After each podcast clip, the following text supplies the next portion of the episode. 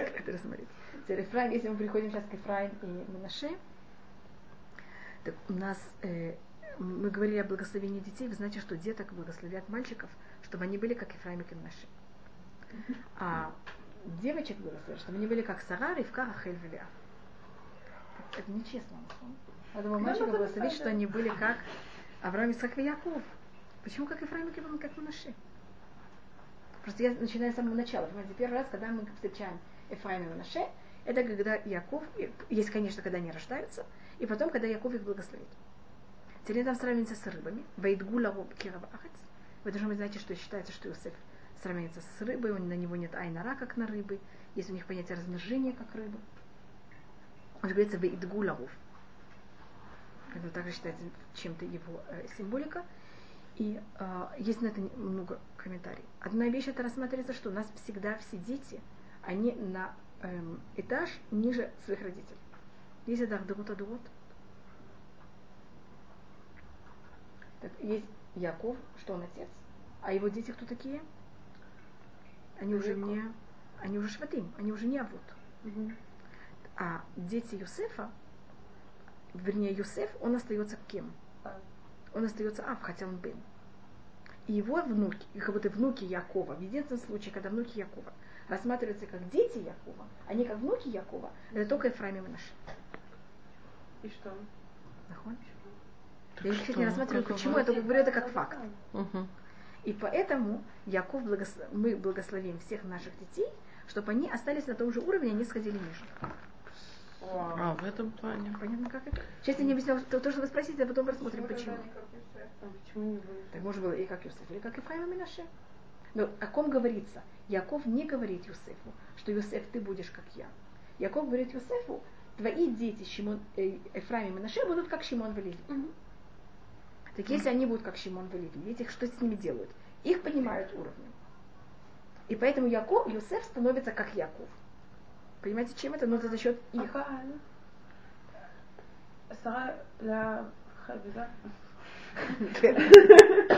Это бесхутан. То есть Менаше и Эфраим זה לא בזכותם, זה בזכותם שלהם.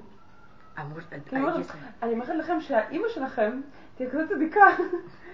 כאילו, אני, מה זה, אני נשמע ניסיון, אבל לטבע שאתם באים ברמת בנים, אצל יוסף, מה זאת אומרת? לא, יוסף עלה לדרגת העם, и поэтому его дети... А могло быть теоретически, что Юсеф встал на дергат Ам, а его дети будут всего-навсего как внуки. Очень теоретически. А это логика, когда ты будешь делать Яков, что Яков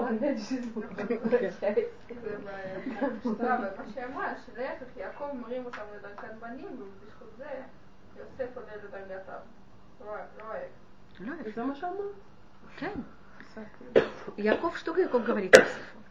Что твои сыновья будут считаться как мои сыновья. Они будут как Шимон ве-Леви.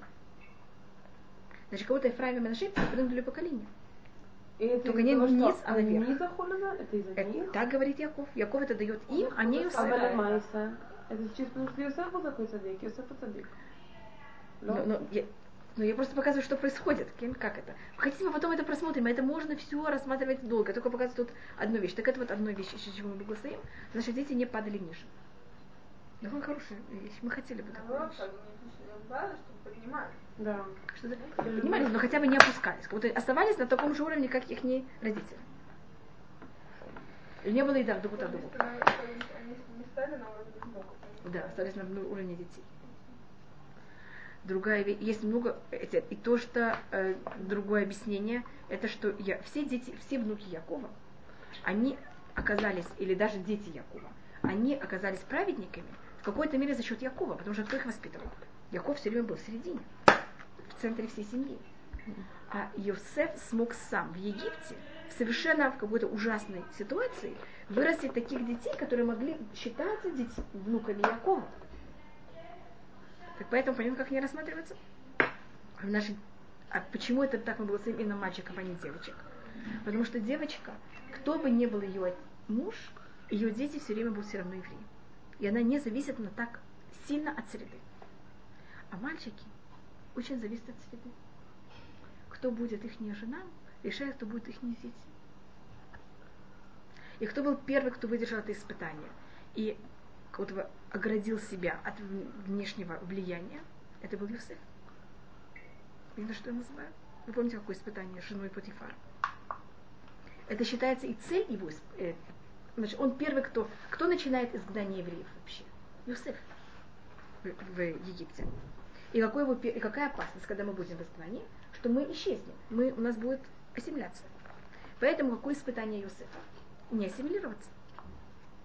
Это испытание более должно быть у мужчины, чем у женщин. И Юсеф это берет и выдерживает. Я не цитировала вам Ахат Ицхака, у него есть такое выражение, это на идиш, я это немножко переведу. Он говорит, что Авраам, он стал евреем. Значит, стал он как будто... И теоретически могло бы быть, если бы не было Ицхака и Якова, для того, чтобы стать евреем, вы должны что-то сделать, чтобы стать евреем. А не было такого понятия автоматически быть евреем. Каждый человек, для того, чтобы войти в еврейский народ, вот и не было понятия еврейского народа. Для того, чтобы войти в этот особый клуб, надо было куда-то стать, надо было заработать. Так Авраам стал. Ицхак стало понятие нула, что нужно просто родиться евреем. Но как можно и родиться, так же можно выйти. Это как это Эсав.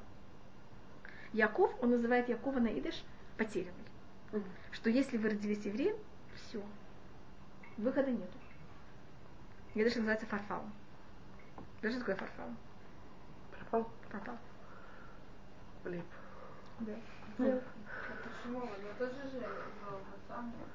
Но если я родилась евреем, мне ничего не поможет, все, я еврейка. А Ицхак, потому что сын Ицхака, Исав, мог спокойно выйти за двери. Его потомки не евреи. Понятно, разница между Ицхаком и Яковом? У Ицхака нет понятия метато шлема. Вы знаете это выражение? Что вся его кровать цела. Значит, все, кто его потомки, они евреи. У Ицхака, но Ицхак показывает такую вещь, что можно родиться евреем. Ничего не делать для того, чтобы стать евреем. Но все-таки для того, чтобы остаться евреем, ты должен быть достоин этого. И ты можешь это потерять, это достоинство. Ведь понятно, что я тут пробую просмотреть. Мне кажется, это логично. Все фарфаны. Но есть какая-то другая вещь. Это называется гиборонер. Это кто стал, это Авраам. Гиборонер — это кто родился. Фарфан — это... понятно, кто это? Пропал. Кто пропал? Значит, есть ставший, родившийся. Влипнул. Да. Потерянный, или как это сказать. А Юсеф, он это потерянный продолжает еще дальше.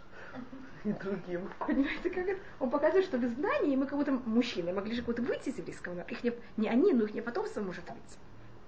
И поэтому это испытание Юсефа, чтобы такая вещь была невозможна. Или хотя бы была как-то ограничена. И эта цель испытания Юсефа именно в изгнании.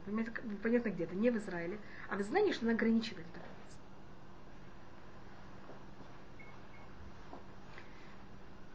Так просто если... Почему? Как это я выдержала? Вы мне что-то спросили. Да, вот когда мы говорили о потомках Юсефа, что Юсеф смог взять и продолжить эту цепь Якова и воспитать... Понятно, он берет испытание Якова, что-то вот, значит, довести еврейского народа до уровня потерянного, и расширить это понятие потерянности. Потому что какого-то мужчины могут быть, их потомство может быть не потеряно. И те, кто оказываются не потерянными, и доказ с печатью, что они не потеряны, это Эфраим и Менаше.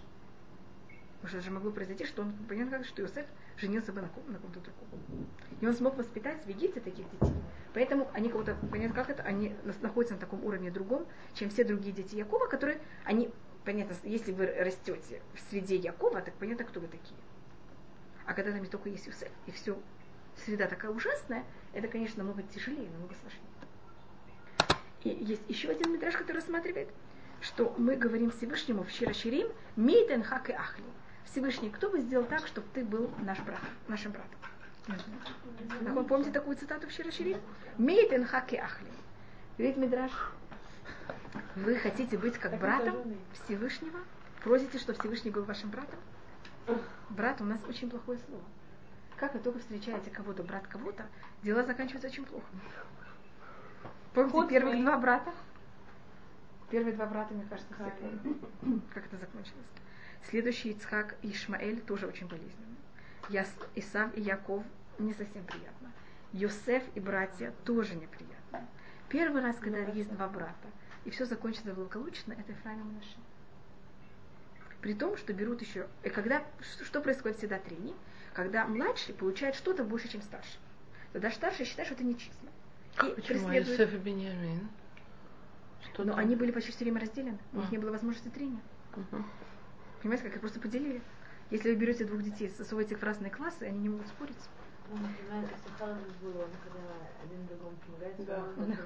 Но они не только два. Там, понимаете, как-то...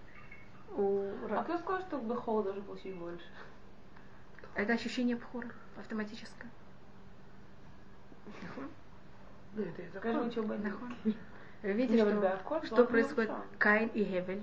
Понимаете, как это? Когда Всевышний отвечает на жертву Эвеля, а не Каина, Каин это не может терпеть.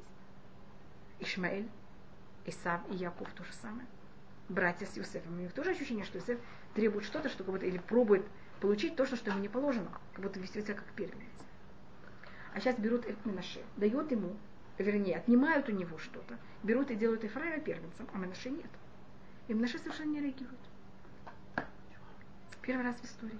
Барух Ашем. Угу. Это его заслуга. И у нас есть еще раз, второй раз. Они такая же вещь. Они не были слепцы. У нас есть второй раз то же самое. И это считается, как будто доходит до самой высоты. Тут Эфраим, Менаше, извините, промолчивает. А следующий, когда доходит до самой пика, это Муше и Арун. Видите, снова... И Всевышний это делает специально. Видите, на зло, смотрите, что я так говорю. Видите, сколько раз я показываю? Муше мог быть старшим. И не было никаких проблем. Зачем надо делать вот так? Руки, наоборот. Что говорится про Аруна? Арон, Муше тогда не хочет, Муше очень боится сделать неприятное Аруну. И говорится про Арона «Вераха весамах блибо». Он еще ему дал. Понимаете, как это? Он еще будет рад этому. И это считается какого-то самого... И этим Арон исправляет грех Каина. Знаете, как это? И поэтому в одежде, вы, может быть, знаете, что у... Почему? Потому что Аарон, когда Муше получает более высокую какую-то должность, чем он, и Муше же этого не хочет, потому что он боится задеть Аарона, Всевышний говорит, Муше, не бойся совершенно, ты никак это не задеть Аарона, Аарон себя увидит в Раха Бесамах Белибо. Эфраим с Менаше, только мы не видим, что Менаше рад, что Эфраим это получил. Мы только видим, что Менаше не завидует. Есть понятие не завидовать, а есть понятие радоваться. Рукаин и Эвель, на чем это было трение? Насчет службы Всевышнему. И поэтому кто сейчас будет служить в храме? Арон. Поэтому ему можно носить шатнет. И поэтому он может носить шатнет. Потому что вы знаете, о чем было? По преданию у нас, то, что принес Эвель, это было овечки. А то, что принес Каин, это был лен. И поэтому лен и шерсть запрещено, чтобы они были в одежде, так как запрещено убийцу и убитому быть вот вместе. За счет чего они были убиты? За счет чего убийца убил жертву. А главный Коэн – это единственный человек в мире, который в его одежде должна быть шатность. Вы знаете, что в одежде главного Коэна был шатность. Потому что он, понимаете, что делает? Потому что Аарон это исправил. А что было там? Что-то. Это у него было у него был эфод и хошин, и в эфод и хошин там был шатность, там был лен и шерсть.